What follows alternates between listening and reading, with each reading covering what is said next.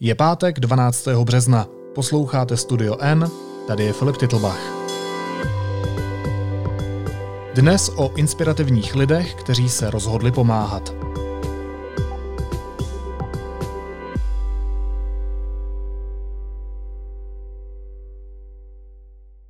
Nejsou příliš vidět a přitom jich jsou tisíce. Dobrovolníci zachraňují přetížené nemocnice, pomáhají v domovech seniorů, anebo se třeba věnují dětem. Když vidíte, že vaše práce dokáže situaci zlepšit, je to pro vás zároveň odměnou, shodují se. Přinášíme příběhy dvou dam. Jedné je 19, druhé 74. Jednu věc ale mají společnou. Mají potřebu pomáhat ostatním. Pokračuje Adéla Skoupá.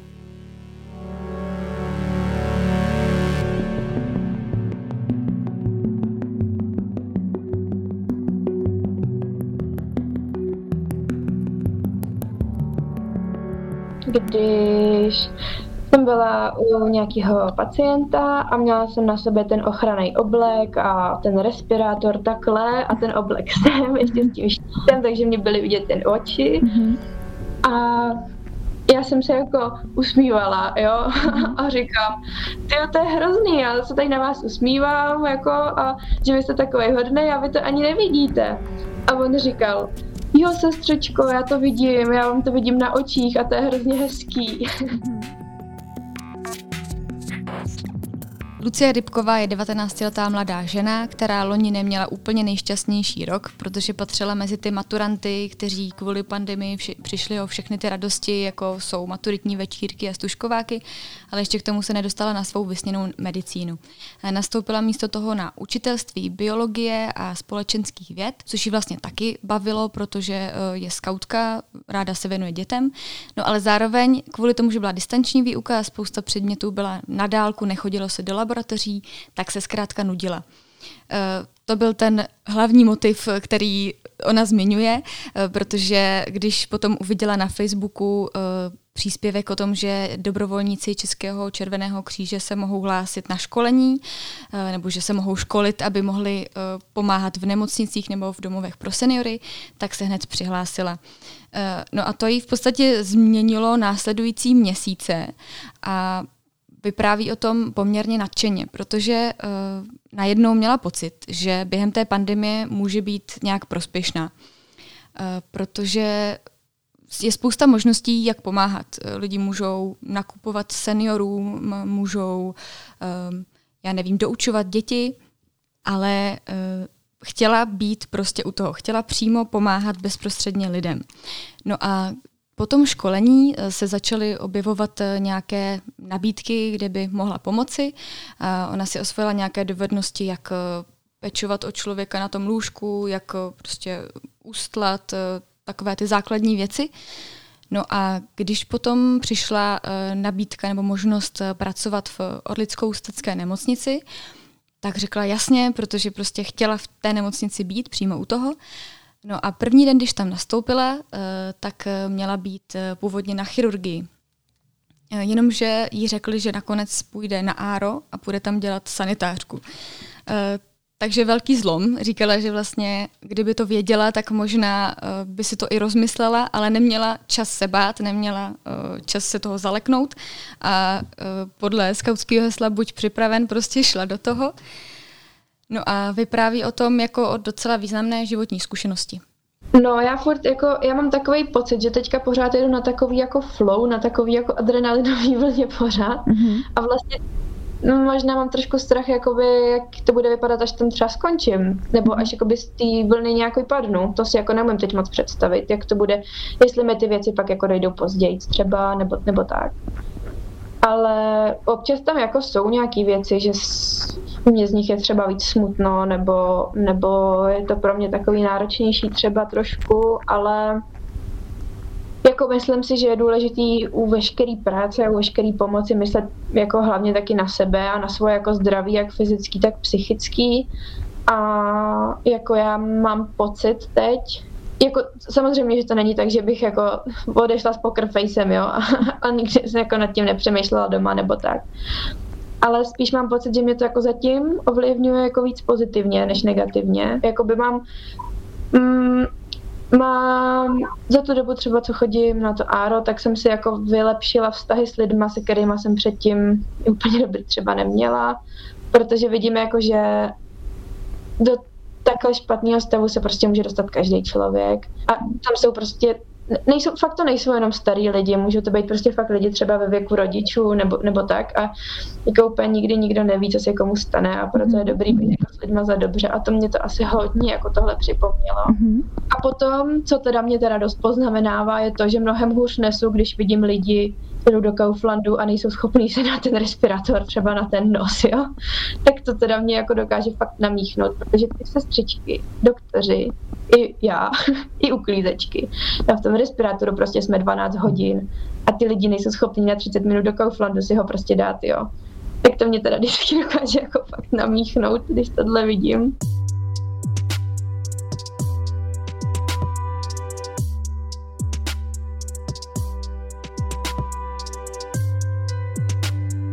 Asi to není nic hroznýho. Občas prostě to na mě padne trochu víc, trochu víc nad tím přemýšlím, nad tím životem a nad smrtí, ale myslím si, že pro mě, jako pro mladého dospělého, kdy vlastně jsem, je mě 19, takže jsem na začátku svého dospěláckého života, tak je dost přínosný jako se setkat s tou smrtí a jako nějak si uvědomit, že to je prostě součást života, že se to prostě děje a dít to bude a že s tím musím prostě pořád tak nějak počítat, no. Takže to jsem vlastně jako ráda, že tohle jsem předtím jako úplně neviděla, že jsem to jako upozaďovala, říkala jsem si, že no, umřu, až budu stará a prostě rodiče umřou, až budou starý a občas někoho srazí auto, ale to je jako občas. Hmm, ale jako není to tak, no. Jako je, to, je to něco, co tady prostě pořád je a co souvisí s tím životem, no. Zrovna Orlickou ústecká nemocnice se nachází v Pardubickém kraji, který patří teď mezi ty nejpřetíženější. A z nemocnice z Ústí nad Orlicí odvezli jednu pacientku do Polska kvůli tomu, že už ji neměli v podstatě kam umístit. A Lucie sleduje všechny tyhle věci v podstatě v přímém přenosu. Vůbec se z toho nehroutí a stejně jako zdravotníci, se kterými spolupracuje, tak se snaží vlastně udržet nějakou dobrou pozitivní náladu, atmosféru, aspoň v těch možnostech, jak to jde. Mně se moc líbí, že ty sestřičky, nebo oni tam jsou i zdravotní bratři, takže jsou jako, to jsou strašně jako silní lidi a fakt jakoby mně jako už je příjemný jenom to, když tam s těma lidma jsem, protože oni prostě fakt prožívají třeba těžkou situaci, ale fakt to nesou jako dobře a dělají prostě fakt maximum a ne, jako tu svoji práci prostě neflákají, dělají to fakt kloudně a dělají to tak, jak jako můžou. A hrozně se mi líbí, když i jako na takovémhle místě, kde prostě jako by ty lidi umírají a tak, tak kdyby tam ty sestřičky měly chodit jako zhroucený, tak by to jako nebylo k ničemu, ale že se tam občas jako můžeme i něčemu zasmát, jako třeba v sesterně nebo tak, jako že tam jako panuje i dobrá nálada a taková jako přátelská. Přineslo jí to, jak sama vypráví, eh, takovou větší pokoru možná nebo uh, lepší vztahy s lidmi, protože vidí, že na, v těžkém stavu se můžou ocitnout uh, třeba i lidi ve věku jejich rodičů nebo poměrně mladí lidé. A tak se teď třeba dává větší pozor na to, uh, aby někomu nepůsobila něco zlého nebo aby prostě komunikovala s lidmi v lídně. Takže to je, to je jeden z těch přínosů. Eh, další věc je, že si daleko víc přiváží práce zdravotníků, práce zdravotních sestřiček, hlavně těch, protože to je poměrně uh, taková neviditelná profese, ale přitom oni toho odvedou té práce strašně moc a uh, kolikrát uh, jsou dlouhé 12-hodinové směny v nemocnicích. No a Lucie tam vlastně byla s nimi během ledna, února teď pořád jim vlastně pomáhá, i když má školu. Eh, během zkouškového, když už měla třeba zkoušky hotové, tak tam chodila i na 12-hodinové směny eh, třikrát týdně nebo čtyřikrát týdně. No a dělá tam opravdu všechno možné. Nejenom, že se stará o tu hygienu pacientů, eh, ale vlastně i o ten servis pro lékaře nebo pro zdravotníky, eh, stará se o ochranné prostředky a vlastně první úkol, který na tom Aru dostala, bylo, aby vyklidila box po zesnulé paní a nachystala tam pro někoho jiného. Takže vlastně eh, to pro ní byl takový přímo jako skok eh, do vody rovnýma nohama, ale ti zdravotníci se tam oni všichni starají nebo vlastně instruují a ona nemá pocit, že by eh, tam byla nějak vyčlenovaná nebo že by, že by tam byla prostě na pospas. Dokonce říká, že je to pro ní i významná životní zkušenost jako pro mladého dospělého setkávat se takhle bezprostředně se smrtí. Byť je to velice nepříjemné, tak eh, si přece jenom člověk díky tomu uvědomuje, že ta smrt je součástí života a že eh, prostě to potká každého. Takže je to pro ní takový v podstatě iniciační moment, kdy jako eh, vstupuje do té dospělosti takhle se vším všudy a je nadšená, že může sama nějak pomoct, protože má pocit, že mladí lidé jsou často podceňovaní, ale přitom mají spoustu elánu a energie. Vždycky to není úplně happy end, ale tak to se nedá svítit, vlastně se hmm. nedá nic dělat. Tím jako pro mě je to mnohem jednodušší přijímat i protože vím, že ty lidi tam prostě fakt dělají to, co můžou, oni tam fakt jako předvádějí tam fakt neskutečný výkony, já je fakt strašně obdivuju a i proto je to pro mě jako jednodušší přijmout, no, že vím, že prostě udělali to, co bylo v jejich silách. Podle mě jsou mladí lidi dost často podceňovaný, protože nemáme zkušenosti, ale o to máme víc elánu a energie a chutě do toho něco udělat. A máme možná i takovou mladickou nerozvážnost, která nás pak dovede třeba do nemocnice na áro. Ale taky je podle mě důležité říct, že jako tu různý pozice, kde je potřeba pomoct, ne, nemusí ten člověk nutně jako jít někam do, do špitálu prostě. Může nosit nákupy nějaký starý babičce, aby nemusela jít do krámu, kde se může nakazit, může dělat tu administrativu, může doučovat děti, nebo jako podle mě těch jako činností, co se dá dělat, je teďka fakt hodně, akorát prostě stačí chtít a najít si třeba i něco trošku v tom svém oboru, co mě třeba zajímá a tak. Možná se někdo diví, že tu situaci zvládá tak dobře, ale Lucie to má zkrátka v povaze. Ona měla možnost vybrat si, jestli půjde dělat administrativu na testovací místo, nebo jestli půjde přímo do nemocnice. Ona chtěla prostě být u toho, protože je ze scoutu zvyklá pomáhat přímo na místě a zároveň uh, to, že tu situaci pořád tak dobře snáší, to, že tam je spousta úmrtí a opravdu těžkých případů, tak uh, zvládá i díky tomu, že vidí, že ti zdravotníci dělají maximum a že odvedli tu práci, kterou mohli a bohužel to prostě někdy dopadne špatně. Ale jsou i ty šťastné konce. Když se tam jeden pacient jako zlepšil a odváželi ho potom na jako jiný oddělení, protože už byl prostě jakoby lepší, tak to bylo takový hezký, kdy tam pak jako tak seděl a tak se na nás jako podíval, vždycky se podíval tomu člověku jako do očí a poděkoval mu prostě, že jsme se tam o ně jako starali a tak, tak to bylo jako moc hezký.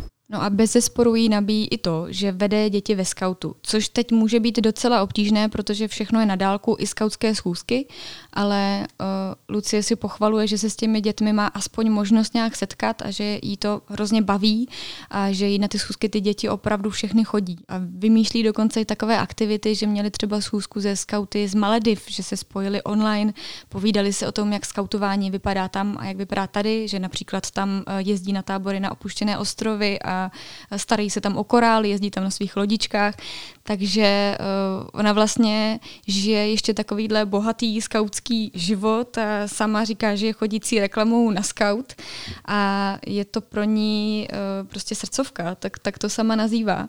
Já teda musím říct, že to je něco, jakože mě to fakt i pomáhá. Já ty děti strašně ráda vidím, mám k ním jako moc pozitivní, kladný vztah a fakt si na ně jako nedám dopustit.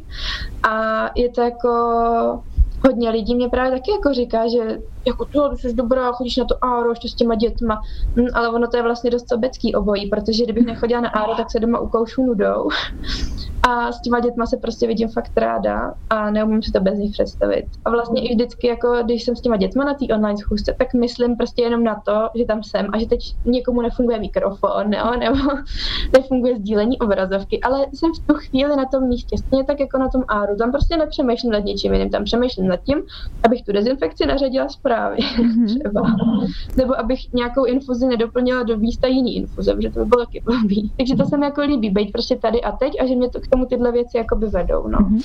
A to je ono, že ona opravdu se setkává neustále s lidmi, uh, byť je to třeba online, ale uh, dává jim uh, tu svou energii, ten svůj, tu svou vřelou péči a vrací se jí to zpátky, nabíjí to. A není určitě jediná, protože takových scoutů je v dnešní době hodně. Například pomáhají eh, seniorské lince Elpida, kdy eh, se tam mohou nahlásit přes aplikaci a pomáhat eh, třeba s nákupy seniorům. Takže to jsou tisíce lidí, o kterých my vůbec nemusíme vědět, nemáme o nich tolik zpráv, jako třeba o jiných věcech nebo událostech, které se v té pandemické době odehrávají, ale jsou tady a i díky nim pořád ta společnost eh, drží pohromadě, nebo dokážeme fungovat a dokážeme se přes tu situaci přenést díky té jejich energii.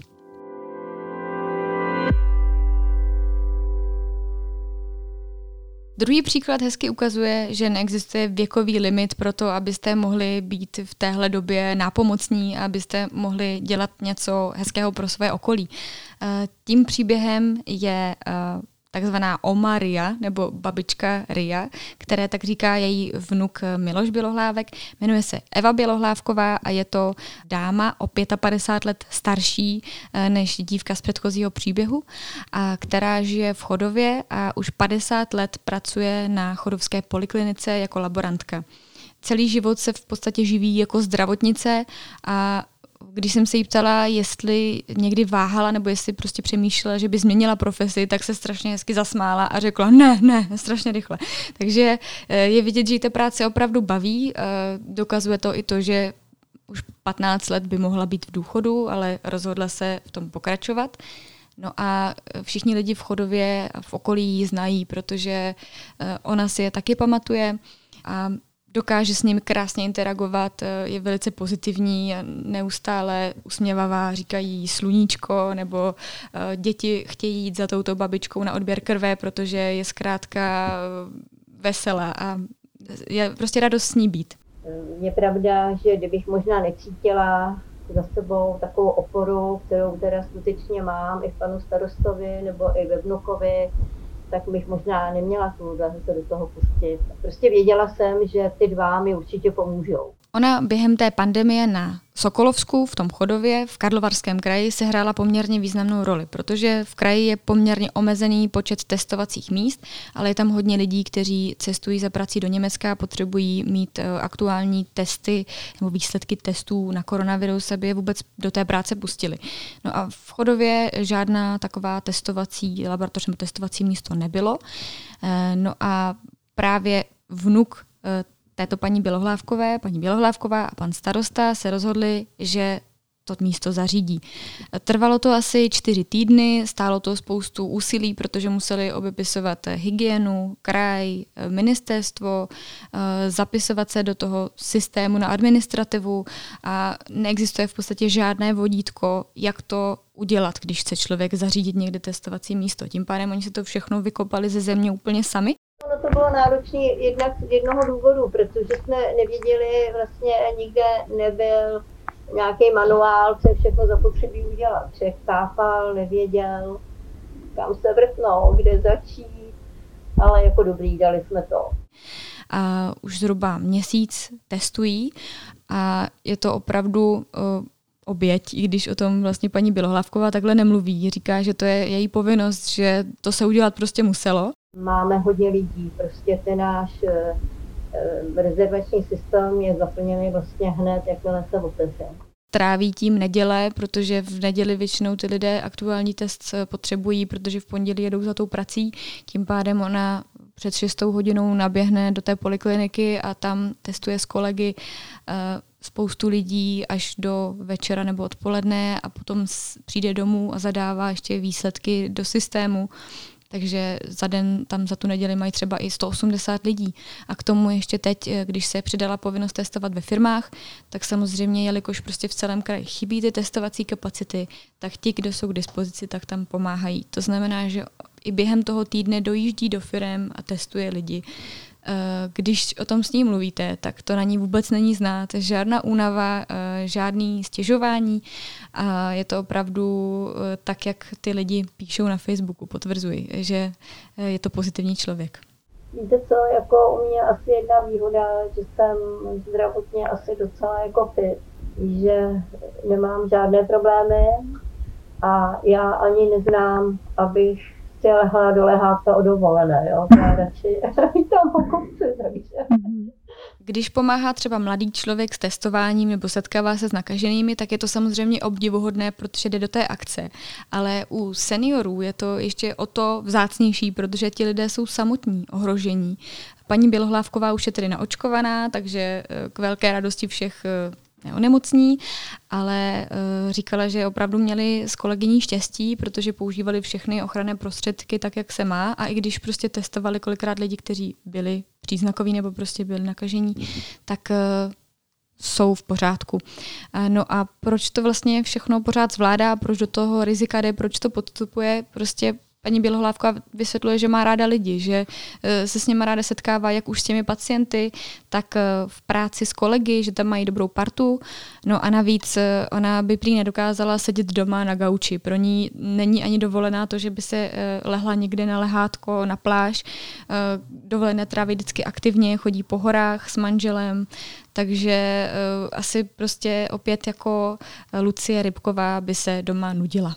Eh, tak eh, víte, co nudit, ehm, tak člověk by si asi něco našel, ale je pravda, že já do té práce chodím hrozně ráda, my tady máme docela, tak bych řekla, ten kolektiv je jako dobrý.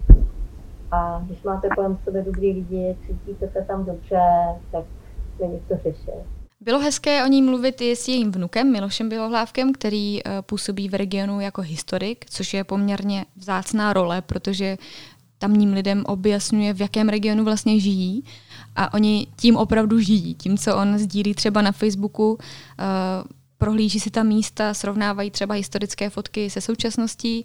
No a uh, Miloš čerpá hodně právě i z energie své babičky, nebo říká, že je pro něj inspirací v tom, jak je neustále prostě pohotová, neustále akční. On jí pomáhá i na tom testovacím místě, chodí s ní právě v neděli pomáhat s administrativou a říká, že vždycky, když skončí, tak ze sebe sundá ten overall a pak prostě doma dvě hodiny odpočívá nebo spí, zatímco babička si jde sednout k počítači a zapisuje tam ještě eh, veškerou dokumentaci.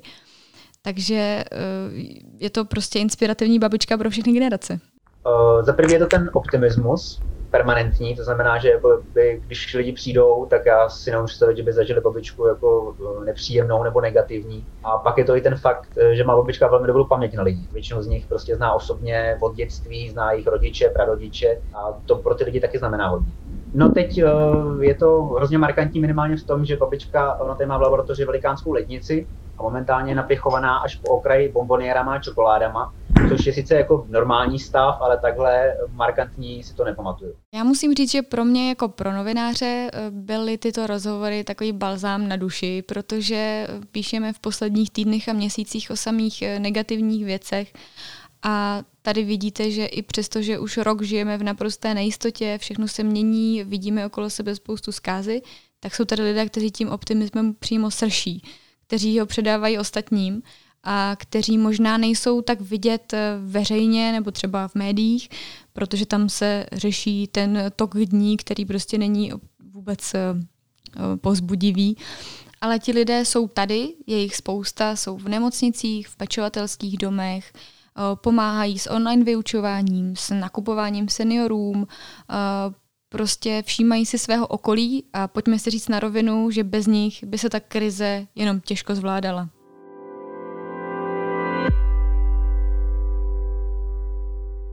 Následuje krátká reklamní pauza. Za 15 sekund jsme zpátky. Sponzorem podcastu je Univerzita Palackého, která vám už 450 let přináší informace z první linie poznání. 700 studijních programů na osmi fakultách. To je Olomouc, univerzitní město. A teď už jsou na řadě zprávy, které by vás dneska neměly minout. Policisté, hasiči a strážníci dostanou vakcínu proti koronaviru výrazně dříve. Jak zjistil deník N, vláda z kraje týdne schválila jejich přesun do prioritní kategorie 1A, ve které byli doteď například zdravotníci nebo seniori 80+. Evropská komise autorizovala vakcínu od společnosti Johnson Johnson pro podmínečné použití na unijním trhu.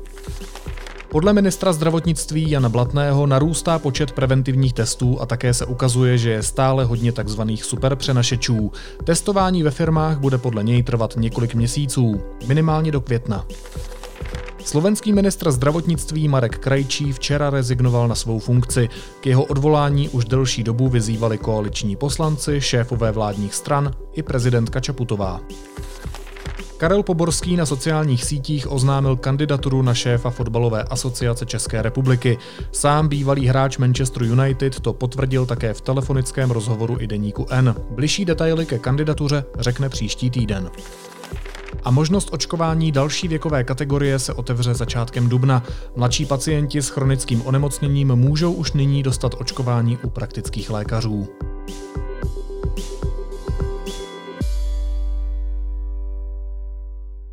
A na závěr ještě jízlivá poznámka. Do poslanecké sněmovny přišlo přes 50 návrhů na čtyři nové členy Rady České televize.